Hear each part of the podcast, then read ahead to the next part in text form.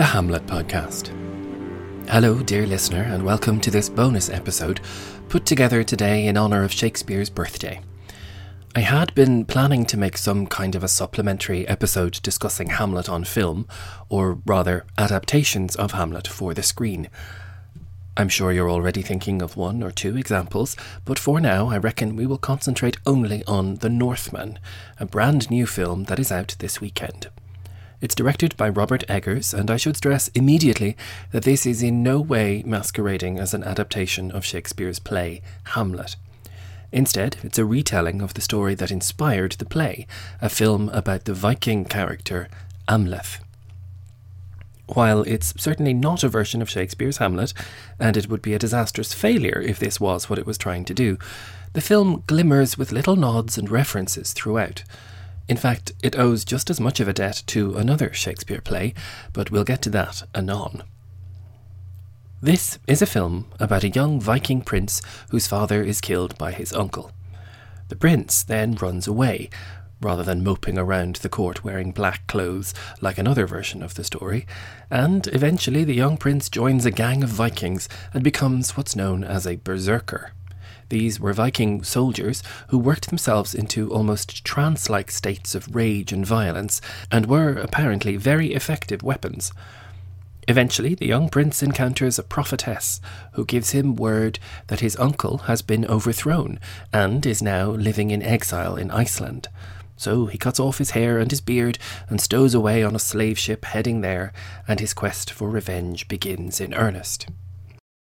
Here in Ireland, we've had our fair share of gnarly Scandinavians on screen in recent years. The TV drama Vikings was primarily filmed here, and it has already spawned a sequel, a new series called Vikings Valhalla. Game of Thrones, while not technically about Vikings, employed similar actors and similar skill sets to evoke and shoot the colder northern areas of Westeros. Ever since 1988, when Dublin celebrated its millennium, we've been aware of and thinking about our Viking forebears. So, to a certain extent, the world building and cultural imagining of the Northmen were almost comfortingly familiar. No surprise, I suppose, since the film was actually shot here in Ireland. There are really beautiful landscapes, but I hate to tell you, many of them are not Iceland, but our own beloved Donegal. The film stars Alexander Skarsgård, who has apparently been pushing to make a Viking epic movie for more than a decade. Nicole Kidman, who played his wife on the TV drama Big Little Lies, here plays his mother. Although, for reasons that will become clear as the film goes on, this isn't a bad idea at all. Ethan Hawke plays the father.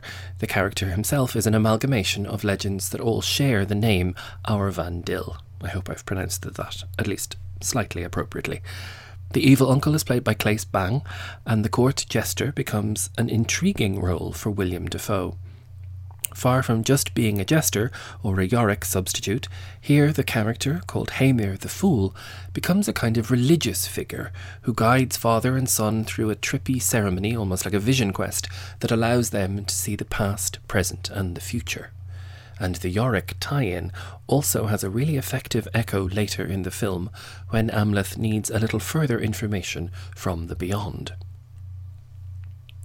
I am always intrigued at the idea of Viking religion, and particularly their ritual and religious observances. We have so little evidence of how they worshipped, but most of the days of the week, at least in English, are still named after their gods.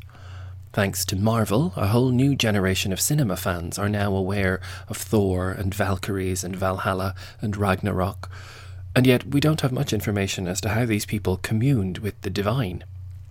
I mention this at length because the Northman pays very specific attention to the supernatural, to what hovers just beyond the limits of human perception.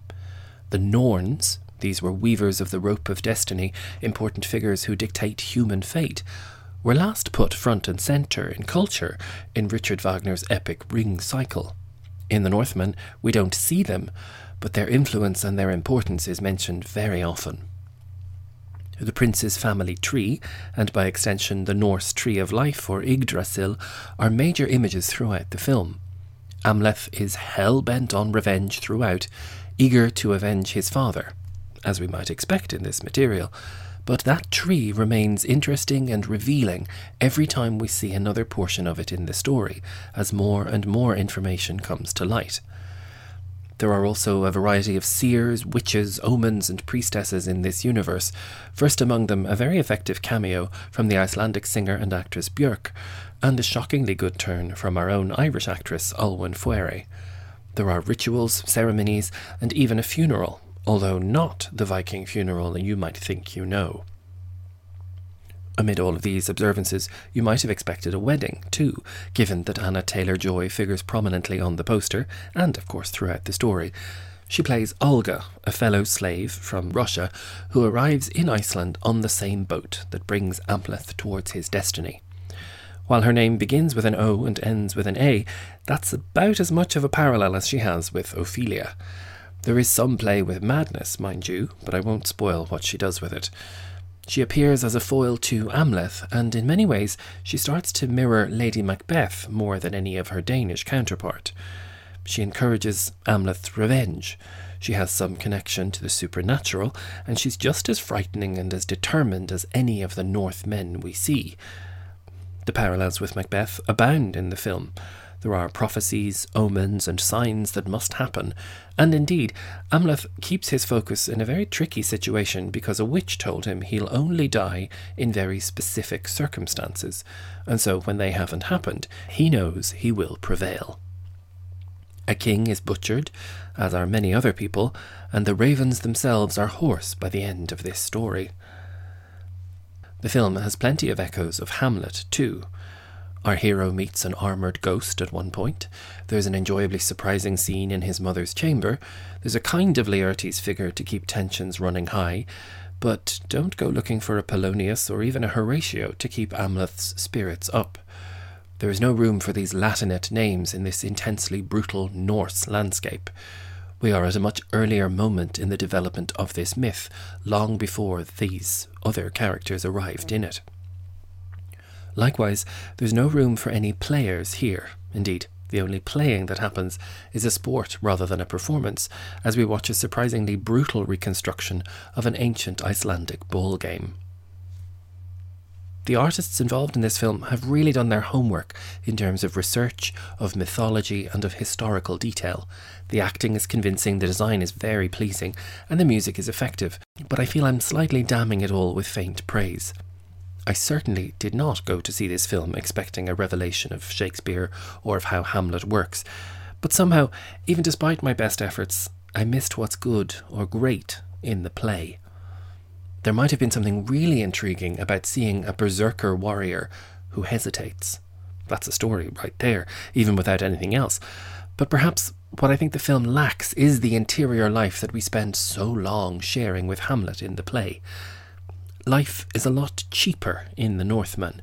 There's so much killing and slicing and butchering that it seems as unlikely as it would be unsafe for anyone to think before they stab. It's such a cutthroat world that if you took the time to speak a speech, even trippingly, you might get your own throat cut before you even finished the thought. I'm not going to spoil the ending, which is absolutely wild, but when you watch the film, pay attention to the look on Amleth's face at the end. It's quite an amazing thing that Alexander Skarsgård manages to do in the middle of this very, very dramatic finale. He somehow pauses for breath, and in that pause, we get just a glimpse of how he might be feeling about this entire journey, this awful, shocking, grisly path to revenge. But I'll leave you to interpret which way he might be leaning. As I mentioned, today is Shakespeare's birthday and his anniversary, and also, just about, the anniversary of Miguel de Cervantes. If that wasn't enough, it's also St. George's Day. This week, I learned that in Catalonia, for the feast of San Jordi, St. George, people exchange either roses or books. I think this is brilliant. Any excuse, of course, and I would highly recommend that you go and give someone you love a rose or a book today. I will be back again at some point whenever it feels appropriate to do another bonus episode. There is a certain Disney film that also is based on Hamlet that we have never really discussed. But in the meantime, enjoy the film if you choose to go and see it. Look after yourself, and I'll speak to you again soon.